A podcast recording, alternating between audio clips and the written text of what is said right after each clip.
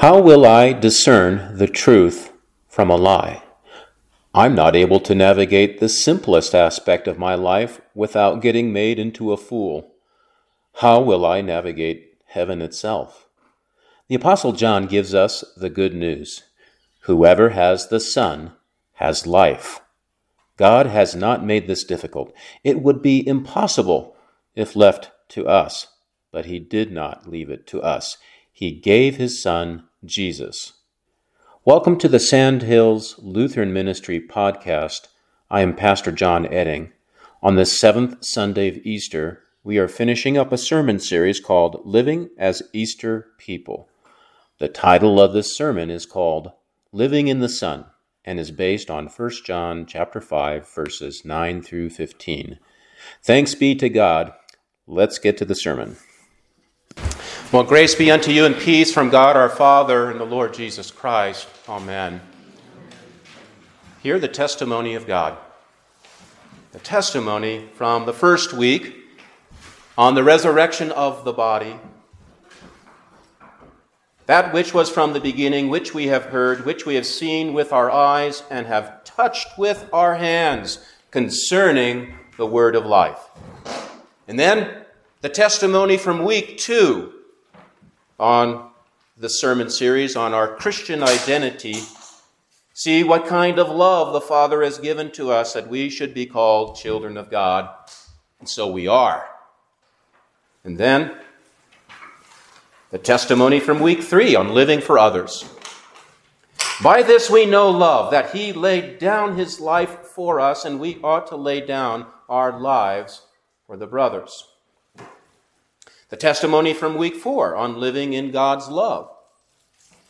Beloved, if God so loved us, we ought to love one another.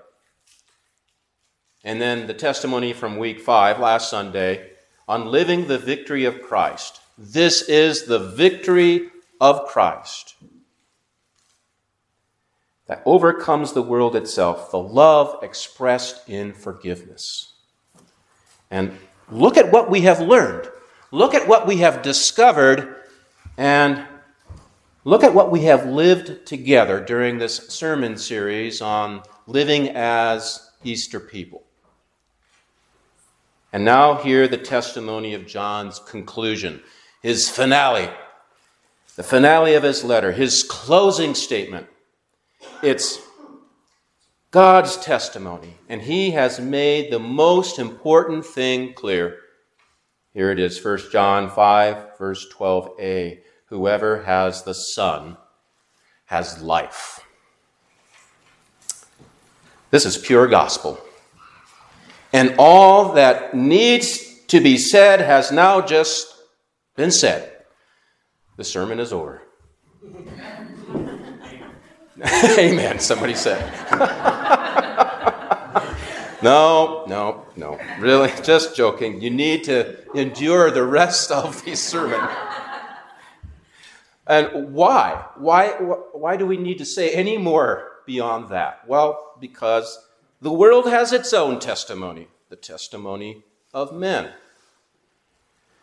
And it has a counter argument to whoever has the Son has life. And we need to look at its testimony. We're not going to let the testimony of men have the last word.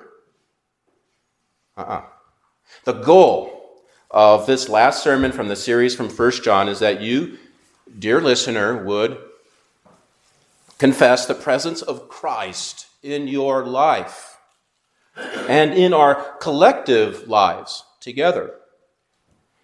And see, to see clearly, to see everything through that lens. So, this part of the sermon, we go into the narration now. Uh, we're going to look at testifying in the courtroom. It really is a courtroom scene that John evokes here. And what are the basic facts of the argument? Well, first of all, John says, if we receive the testimony of men, the testimony of God is greater. That is very, that's a very interesting phrase in, our, in the current times of high, you know, high, high profile trials of, about police killings and political corruption. Trials receive the testimony of men. Juries and judges listen to the testimony of witnesses in order to make their case. And if we will make life and death decisions based on the testimony of flawed men and women, what weight should we give to the testimony of the eternal and holy God? God has testified concerning his Son. And by now you know that this is, his Son is the Word made flesh, Jesus of Nazareth. And whoever believes the Son of God, that would be us who believe, we have the testimony within us. But the one who does not believe the Son of God makes God out to be a liar. Now, the testimony is in us who believe, and the testimony is what we have, is that we have eternal life, and that life is in Christ. You know, the, the ones who bear ultimate witness to this are the martyrs. The Greek word for witness is martyr. They are bearing witness that they have life, and it is in Jesus. The men whom ISIS fighters marched out along the Mediterranean and Mediterranean Sea and then killed them were martyrs. They did not forswear their faith. They did not deny Jesus. They stood firm to the gory end. The Copt Christians, community in Egypt from which they came, they're not feeling victimized. They are proud of these men. They see them as heroes, not victims. This is really important. This is life itself. There is no life apart from the Son. If you have the Son through faith, you have life. If you do not have the Son, you don't have life. That sounds like death to me. John is writing so that we who believe might know that we have eternal life. And what what is more, we have an intimate connection with God, with Jesus, who hears and answers our prayers. So that's the, those are the basic facts of the argument. Let's take a look at what we confess in this testimony and examine it a little bit more. What does it all mean? So, the role of faith. John is highlighting the role of faith here, but that, of course, demands that we return to just a really basic question What is faith? Well, the most accurate word that we have in English to put up uh, with, that or to describe what is faith is the word trust. This is what the little child who jumps into her father's outstretched arms has. She trusts. Now we have confidence in him. And we know the reception that we will receive. It's based on the blood of Jesus Christ, who has given us eternal life. There are times, though, that it is just hard to believe. Days come when we're sad when we're grieving, frustrated, or upset. There are times when our troubles and our sins just weigh us down. And that we think then, and, and, and, and then we think then God's promises don't apply to us, and therefore we make God a liar. Ouch. So, Let's be clear about this. God's word does what it says. It says in 1 John 2, verse 12, Your sins are forgiven for his name's sake. And whoever has the Son has life.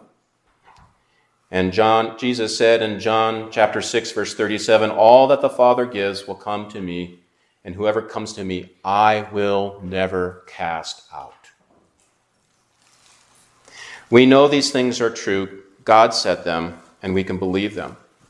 And whoever has trouble believing, we can ask God to help us.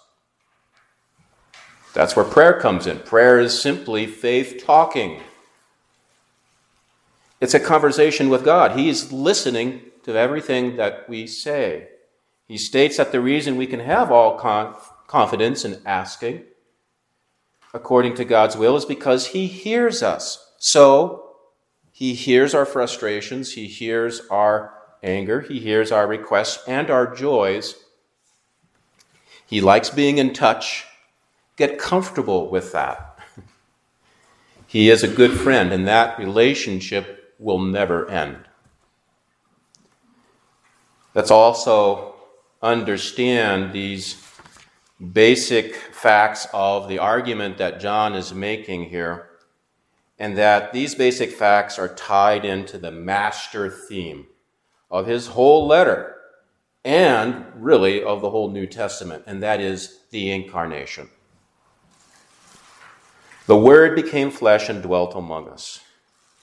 And when the water and the blood came flowing out of Jesus' side, out of his pierced side on the cross, so does forgiveness. And with the water and the blood, Jesus gives us his Spirit. And God testifies within every believer to the truth according or concerning his Son. His three witnesses are spoken in the verses preceding our text for today. They were read last week the Spirit and the water and the blood. And these three agree. So God has made the important things clear. Jesus is born, has died, is raised bodily. He ascended bodily into the heavens. The Word who sits on that throne above all thrones brings humanity to that place as well. The very power of the universe today runs through perforated hands, the marks of the crucifixion. Jesus brings the very best of humanity with him to that throne. You know, the compassion, if you can think along with me, the compassion that he looked on the crowds and hurt for them, he still has that compassion. The, the tenderness which welcomed little children into his arms, the, the friendship which wept by Lazarus' tomb. The willingness to heal every disease and open every blind eye and deaf person here. So, why would God need to testify? You know, as in a courtroom concerning his son. Well, this is where we get to the part in the sermon, it's called the refutation because God is defending his son. And for what purpose?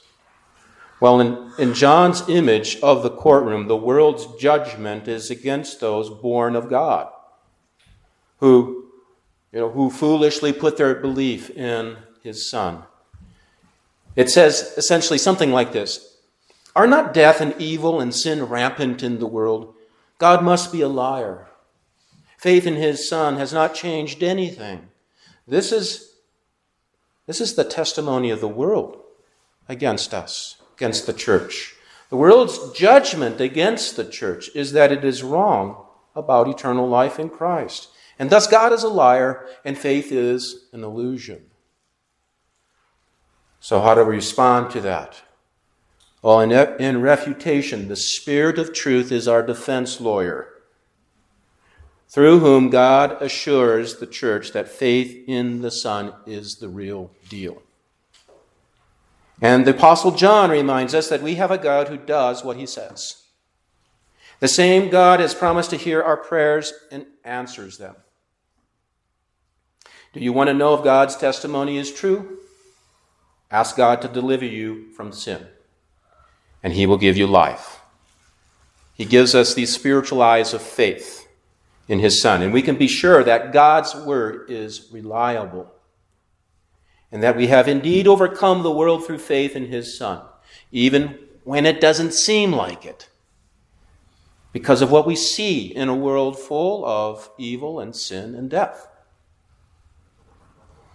Well, that would be the direct judgment accusation that the world launches in assault against the church. But there's also the world and the devil also have, have more you know, subtle accusations that try to subvert and, and to sub- sidetrack us. If, I'll give you just two more.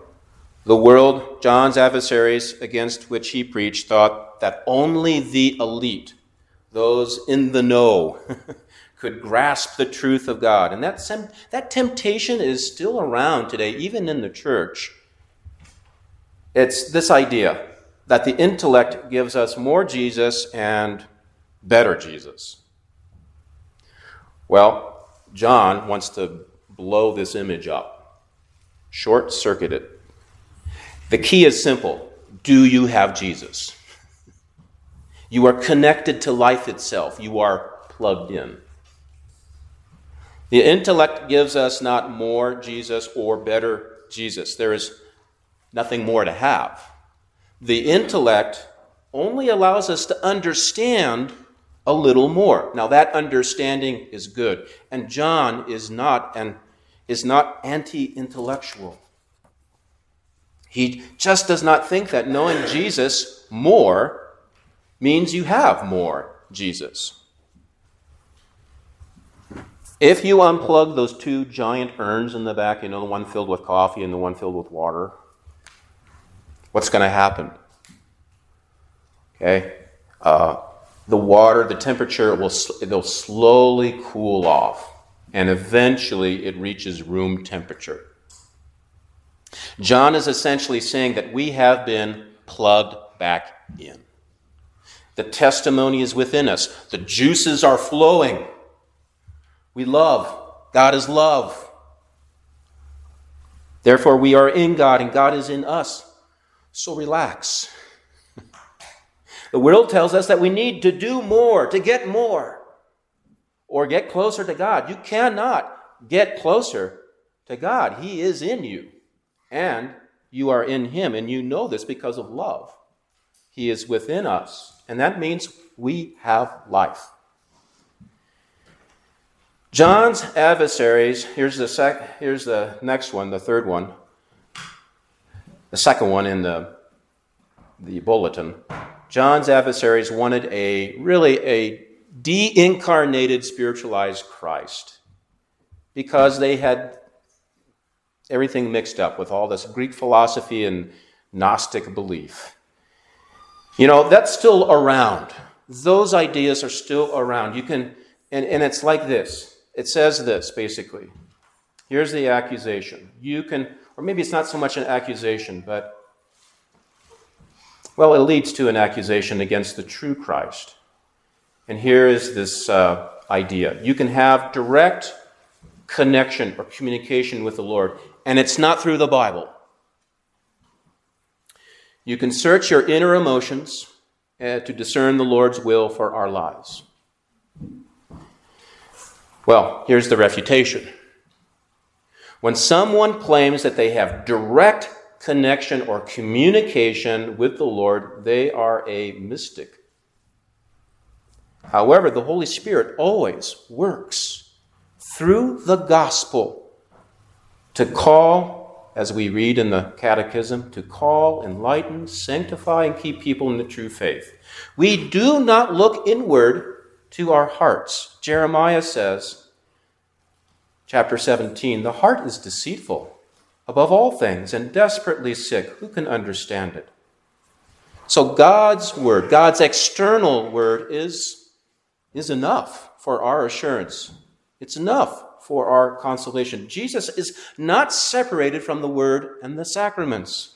Jesus is our friend, but he's not our mystical friend who is a bodiless, spiritualized being living in the hearts. He is the incarnated God man who died and rose bodily from the dead for our justification. He is the Jesus of the Bible and our historic creeds.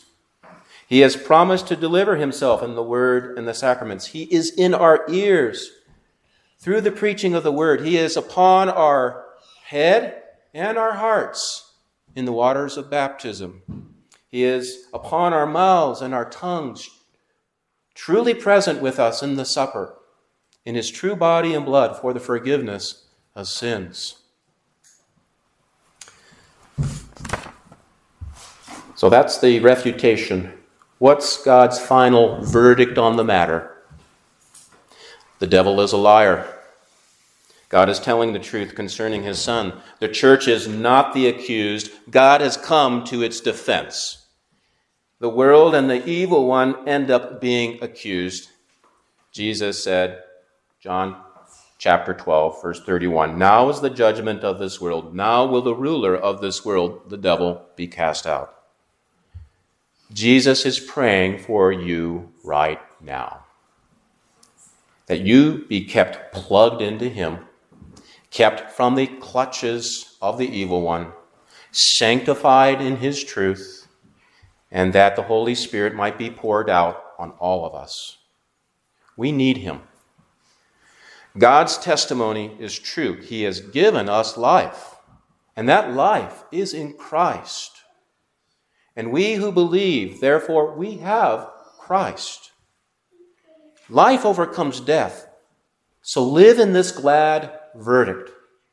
Whoever has the Son has life. So we live in his Son. In the name of the Father, and of the Son, and of the Holy Spirit, Amen.